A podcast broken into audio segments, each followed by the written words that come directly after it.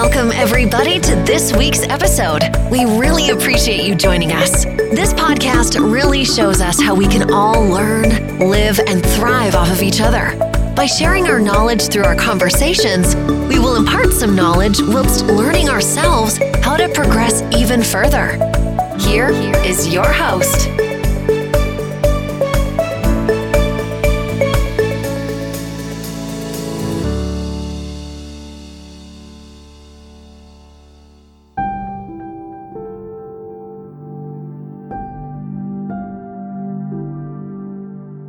Reza Ilham Maulana. Bener nggak bro namanya? Ya. Reza Ilham. Reza Ilham gitu ya. Reza Ilham ya oke. Simple. Bisa perkenalan terlebih dahulu buat sobat-sobat ngelam yang mau kenalan mungkin. Hai para pendengar di Ngelim Podcast ini. Reza Ilham. Aku ju- juga seorang po- pod itu bernama podcast terserah. Di sini aku jadi nanti saling mengisi podcast satu sama lainnya. Ini aku eh, masih lulus SMA ini sebenarnya. Jadi Oh, masih, masih belajar lah tahap pembelajaran. Masih muda banget sama. Saya juga lagi belajar. Oke untuk malam kali ini tema podcast kita itu masih seputar horor dan pengalamannya. Kalau kemarin kita sempat Hmm. ngobrol ya Mas ya, seputar pengalaman Mas Ilham mengenai pengalaman-pengalaman horor yang mungkin pernah kejadian sama Mas Ilham. Kalau Mas Ilham sendiri punya bakat ini nggak bakat bakat indigo atau six sense atau bisa ngerasain ngerasain hal, -hal kayak gitu? Eh, untuk merasakannya, untuk eh, merasakan biasa itu sering sih sebenarnya kalau lagi keluar ke mana gitu Mm-mm. arah situ sebenarnya Mm. Terus Dan- sudah ada itu sejak aku sekolah kan aku di MTS gitu banyak kejadian kayak kesurupan jadi aku kayak mikir udah kejadian kayak gitu itu udah kalau mau terjadi sesuatu hal yang buruk merasakan lah kayaknya. oke oke oke. Berarti udah dari kecil nggak bisa ngerasain kayak gitu ya? dari Dari SMP. Kalau Iya. kalau kalau aku justru umur berapa ya? Udah udah gede, udah SMA baru bisa ngerasain begituan. Cuman yang apa ya? Nggak dipikirin gitu sebodo amat. Tapi sebodo amat itu lama-lama kok makin kerasa gitu, makin ke sini makin sering kalau di tempat baru pasti ngerasain bahkan bisa melihat meskipun nggak secara utuh cuman siluet-siluet gitu doang sih. lebih ke arah indigo gitu ya Aku kalau masalah indigo sih kan harus dibuka ya untuk itu untuk auranya. Cuman ah sampai so, sampai saat Iya. ini sampai saat ini belum pengen dibuka sih auranya itu. Jadi ya udah biarin begini aja. dan ya sama sih sebenarnya aku tuh yang paling kerasa itu waktu aku SMA jadi aku dulu banyak tekanan banyak pressure dari Chen apa namanya kayak di ya kayak selayaknya junior lah Iya iya iya ya, Terus- paham paham. ya intinya seperti itu terus pikiran stres dan entah kenapa ketika per- lomba kan ada kayak latihan gitu lat kuman gitu loh. Jadi banyak pressure banyak tekanan gitu dan kayak aku tuh sak napas terus kejang ke gua ke rumah sakit dan di situ terlihat semuanya. Kayak nggak sengaja indigo gitu bisa melihat sosok yang nggak kelihatan gitu Jadi pas orang-orang yang udah meninggal itu- gitu yang pernah aku Iya. lihat. Pas pas pingsan itu ngerasa nggak kayak rohnya itu keluar atau bisa ngelihat dirinya sendiri atau gimana gitu? Enggak. Nggak ya? Tuh jadi lebih ke sadar cuma gitu. Jadi kita bisa melihat eh, misalkan kayak eh, bapak kan seseorang yang sudah meninggal di sekitarku waktu itu gitu. Eh, kemudian untuk pengalaman yang paling menarik dari Mas Ilham apa tuh Kayaknya kemarin sempat ngobrol-ngobrol masalah untuk pengalaman naik gunung sih, gitu ya. Iya. Horor sebenarnya itu di gunung sebenarnya. Karena kan posisinya yang bener-bener itu kita belum paham ya medannya itu seperti apa ya. Jadi aku itu eh, aku nggak sengaja itu eh, eh, wanita berkebaya merah gitu. Itu di daerah gunung. Ya aku sebutkan sekalian ya gunungnya Gunung Ungaran Gunung Ngaran. Oke oke. juga ya juga juga sering melakukan pendakian gitu dan gitu apa yang aku lihat itu ya aku sharing sama teman-temanku yang seperti itulah dan ternyata emang emang dari awal itu emang ada di akunya waktu melakukan pendakian itu apa namanya nunjuk-nunjuk ke arah gua Jepang itu loh Ya, ya. Oh, yang yang nggak suka gitu yang harus merayap ya masuknya ya. Mm-mm. jadi nggak boleh sebenarnya Oh gitu. Kalau Gunung Ngaran saya juga pernah pengalaman pernah naik ke sana sih, cuman waktu itu sih yang masih sebodo amat gitu sih. Waktu itu masih di pos pos berapa ya? Pokoknya di salah satu pos kita jalan rame-rame dan sontak semua rombongan itu berhenti karena ada yang melihat sesuatu. Dan Berarti pas itu- waktu semuanya enggak, yang di depan kan satu, yang di belakang kan ngikutin gitu kan. Yang di depan udah ngasih tanda kalau di Hmm. depan ada sesuatu. Aku yang belum bisa begitu ngerasain sesuatu itu, tapi yang lain bisa ngerasain sih.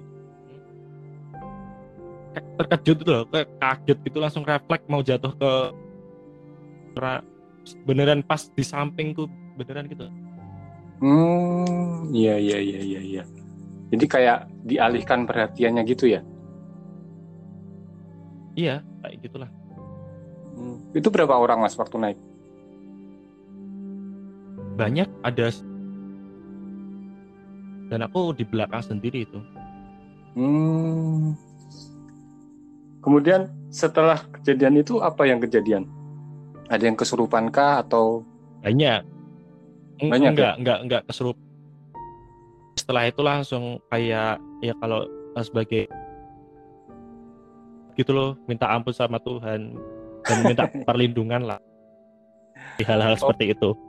Ya Oke, sebenarnya oke. bener-bener takut cerita masalah itu sampai masih terbayang-bayang wajahnya gitu. Ya, bentuknya wajahnya cuma bentuknya bentuknya jelas banget waktu itu apaan? jelas dan itu di samping pas gitu jadi kayak refleks itu kan kaget Oh mungkin rombongan itu mungkin salah satu atau beberapa orang eh, melakukan kesalahan atau mungkin jumlahnya ganjil. Biasanya kalau naik naik gunung kan ada pantangan-pantangan gitu mas ya? Iya, ya mungkin ya tadi itu nunjuk-nunjuk gitu loh katanya temanku itu. Hmm. Terus kalau kata pengalaman temen saya sih, pas naik gunung itu sering diliatin kayak pasar gitu, pasar pasar pasar gaib. Mm, Apa, pasar- pernah ngalamin kayak gitu nggak?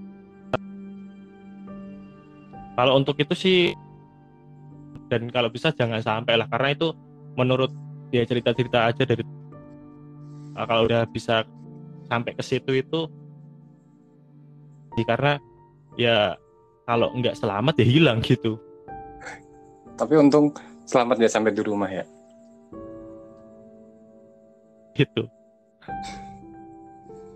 Jadi kalau eh, indigo itu sebenarnya kan mengacu mengacu pada warna auranya itu ya. Warna aura indigo itu kayak biru-biru gimana gitu kan ya? Iya. Keunguan gitu. Keunguan gitu ya. Pernah nyoba buka Iya. auranya nggak mas? Enggak. Dan Nggak. enggak pengen juga sih. Jadi sama kayak saya, berarti saya sampai hari ini juga belum pengen ngebuka itu auranya sih. Lebih tepatnya nggak pengen ya, bukan Nggak pengen. Tapi Aku pernah nggak nggak pernah pengen nggak karena ngerasa- oh ya udah sih ketika aku diberikan mi- misal kelebihan seperti ini ya udah cukup sense gitu lebih ke depan tuh enggak ya cukup seperti Hmm. gitu loh pernah nggak ngerasa kok aku dikasih beginian ya kayak nolak nolak pengen dihilangin atau udahlah nggak usah aja dihilangin aja gitu. Pernah nggak ngerasa kayak gitu?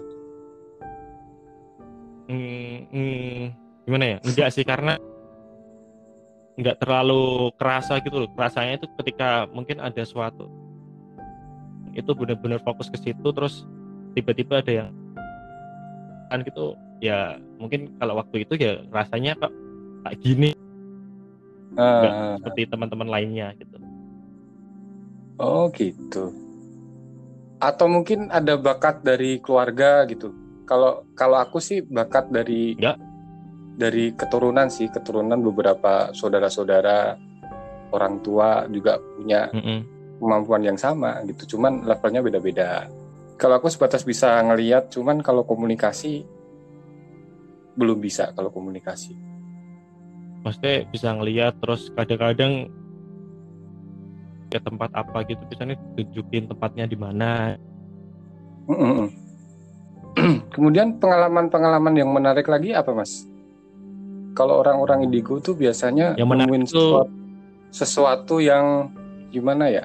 Orang lain itu belum bisa maksudnya orang lain belum tentu bisa sampai ke titik itu tapi kita udah gitu loh. Maksudnya kayak gitu. Kita ya kalau aku ya Hmm. ketika kita membicarakan satu hal lebih cenderung ke culture ya lebih cenderung ke budaya ya Mm-mm. Iya ya. pengalamanku waktu ke. Gunung Semeru, ke Gunung Semeru itu eh, aku sudah ngerasa gitu eh, proses mungkin 100% lancar pasti akan ada halangan lah entah yang lebih fatal gitu mesti ada lah tapi alhamdulillahnya cuma yang pertama yang aku rasain itu aku mulai notice ya ketika aku sampai di tigaan yang mau arah ke Ranupane sama arah ke Bromo itu eh, buat sajen-sajen itu. Aku ngerasa Hmm. di situ auranya udah beda sih. Nggak terlalu menggubris gitu kan have fun kan inginnya kan bersenang-senang gitu. Lanjut perjalanan eh, langsung singkat aja udah sampai. Teman-teman nih pada mau cari spot foto apa nah bintang jatuh kayak gitu kan? Terus nggak sengaja itu Mm. Nggak sengaja itu kayak capture foto wajah orang gitu jadi kayak ada Hmm. bayang-bayang wajah di langit gitu. Tapi kan nggak jelas ya. terus pengalaman yang Heeh. lebih itu dan ini serunya ketika kita bisa mempelajarinya ya itu waktu mendaki di Gunung Semeru waktu bener-bener itu itu bener-bener kayak in betapa itunya betapa sulit medan itu bukan hanya medan jalanan yang ternyata di sana ya banyak jelmaannya notisnya itu bener-bener kelihatan itu emang bener sih katanya kan emang dewa ya. Dan gak sengaja juga salah satu temanku perempuan itu pas di lagi mau datang bulan gitu. Aduh. pengalaman yang apa namanya jadi pengalaman yang bener-bener membuat berdebar ya jantung kan terus akhirnya kan aku kan jadi yang uh, sweep sweeper kan di belakang Mm-mm. pertama itu mendengarkan gamelan itu sampai Ya itu hampir sekitar 3 kilo dari itu terus eh, apa rayuan-rayuan untuk ya untuk ke pinggir gitu kayak gitu Mm-mm. ya, Iya, iya, terus iya. akhirnya puncak itu temanku ya leader lah leader. Jadi kayak kena hipo hipo dadakan gitu kan juga panik. Mm-mm. ya, hi- hipotermia tapi dadakan tanpa ada gejala tiba-tiba langsung. Oh. ya akhirnya kan setelah sekian lah setelah ya, cerita baru kita cerita. Dan ternyata Sore emang ya sebenarnya itu seperti itu gitu loh. Dan nggak cuma aku sekali yang merasakan seperti itu gitu Ya, jadi eh, jadi kalau kalau di gunung kan emang tempatnya mereka gitu kan ya. Jadi buat sobat-sobat Iya. kalian buat buat sobat ngelem yang berencana untuk mendaki gunung lebih baik di prepare di prepare segala sesuatunya dengan baik yang lagi untuk wanita yang mungkin sedang atau mau datang bulan lebih baik ditunda dulu karena ya itu.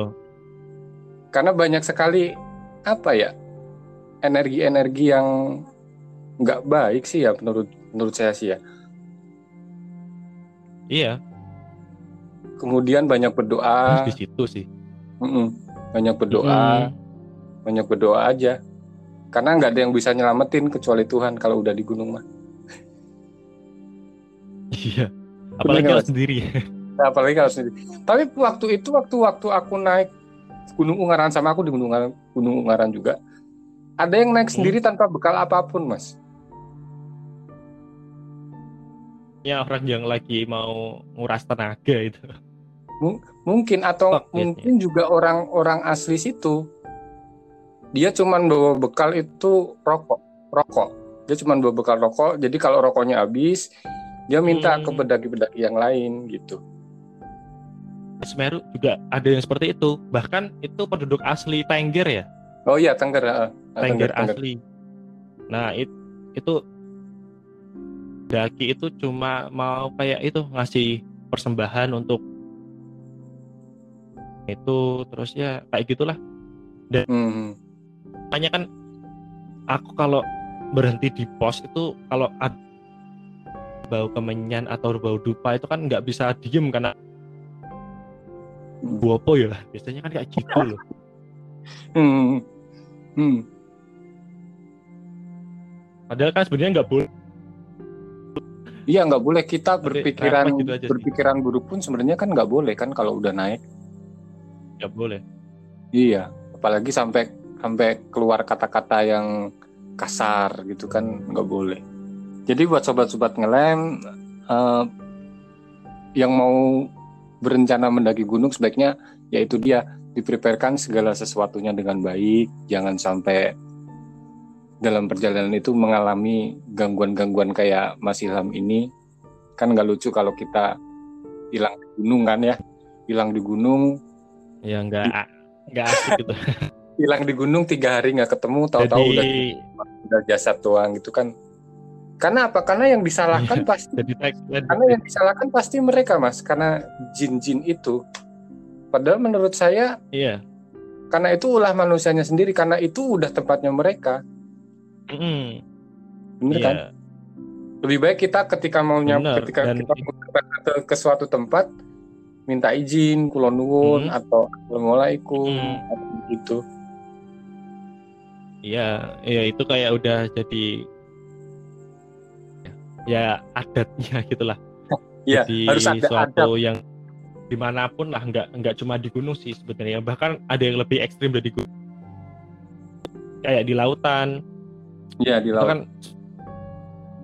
tahu dulu kan apa yang ada di sana dan ya pantai Lele ibaratnya kalau nggak boleh pakai serba hijau atau ya turutin aja lah karena itu ya walaupun percaya atau nggak percaya itu namanya jangan hanya semata-mata itu fokus hal horor itu hanya ke budaya yang harus dilestarikan juga sebenarnya hal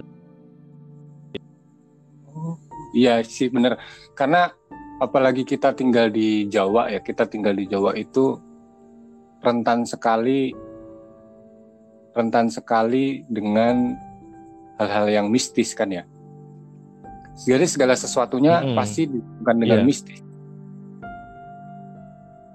Iya Hmm. biasanya seperti itu Tapi pernah nggak waktu gini nih, ketika kita habis habis ngobrolin soal-soal horor atau soal-soal yang sifatnya supranatural, ketika kita udah selesai selesai Mhm. ngobrol nih bisa kita udah selesai ngobrol pulang ke rumah masing-masing, terus digangguin mas, pernah nggak kayak gitu? Eh, nggak pernah sih Nggak pernah ya. Jadi gini, kemarin soal gini, kemarin kita habis take percaya nggak percaya part part 2 atau part 3 gitu kan ya. Selesai kita take, kemudian salah satu temen saya itu kayak ketakutan jadi ketakutan dia bilang eh take yang part selanjutnya di cancel dulu aja atau ditunda dulu aja gitu lah kenapa gak enak rasanya. Jadi dia ngerasa kayak di ngerasa kayak apa ya kayak dibuntutin gitu terus. Setelah cerita-cerita ini cerita cerita horor. Jadi jadi jin-jin itu sebenarnya denger mas apa yang kita bicarakan sekarang ini gitu. Ya, emang bener sih. Makanya iya kan? agak sedikit notice gitu loh. Iya. Ya makanya itu uh, menjaga lah. Makanya itu kan ketika segala sesuatu itu harus didasari dengan iman lah. Iya bener. Saya setuju. Harus didasari dengan iman. Setuju setuju setuju. Dan apa ya lebih jauhnya lagi nanti ya kalau kita udah paham lah. Ya seiring berjalannya waktu pasti akan mudah jadi ya lebih ke arah yang lebih bisa menjaga lah semua pekerjaan per, kepada manusia tapi juga kepada roh-roh halus gitu. Gitu ya oke. Mungkin sebagai penutup mas uh, ada nggak uh, pesan-pesan gitu buat sobat-sobat ngelem kemudian buat sobat-sobat mas Ilham juga yang ngedengerin podcast ini? Silakan untuk yang mendengarkan podcast di di ngelem ini ya podcast ngelem ini harus ya mempercaya bahwa Tuhan itu hidup itu saling berdampingan ya. Jadi kita itu nggak bisa terlepas hal-hal ya seperti itulah. Apalagi kita hidup di negara culture-nya begitu uh, banyak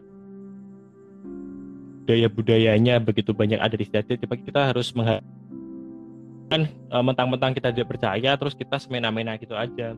Uh, itu aja sih pesan dan mungkin uh, untuk untuk uh, teman berwisata atau berfun gitulah intinya ke tempat itu uh, apa namanya ada ada dan ya ikuti aturan aturannya lah. Ya harus ada adab ya harus ada adab Oke, terima kasih buat sharing-sharing pengalamannya Mas Ilham ya. Mungkin kita nanti bisa ngobrol yeah. di podcast, podcast selanjutnya. Kita atur waktu aja ntar. Mm -hmm. Dan untuk sobat ngeleng, untuk sobat ngeleng pesan dari saya, uh, untuk kalian yang punya bakat indigo atau supranatural, jangan merasa itu sebagai sebuah kesialan ya karena itu semua adalah rezeki dari Allah dan harus kita rawat benar-benar dan kita juga harus makin mendekatkan diri pada Tuhan supaya Tuhan bisa melindungi kita dalam keadaan apa pun. Oke, sampai di dulu episode ngelem malam hari ini. See you and bye-bye.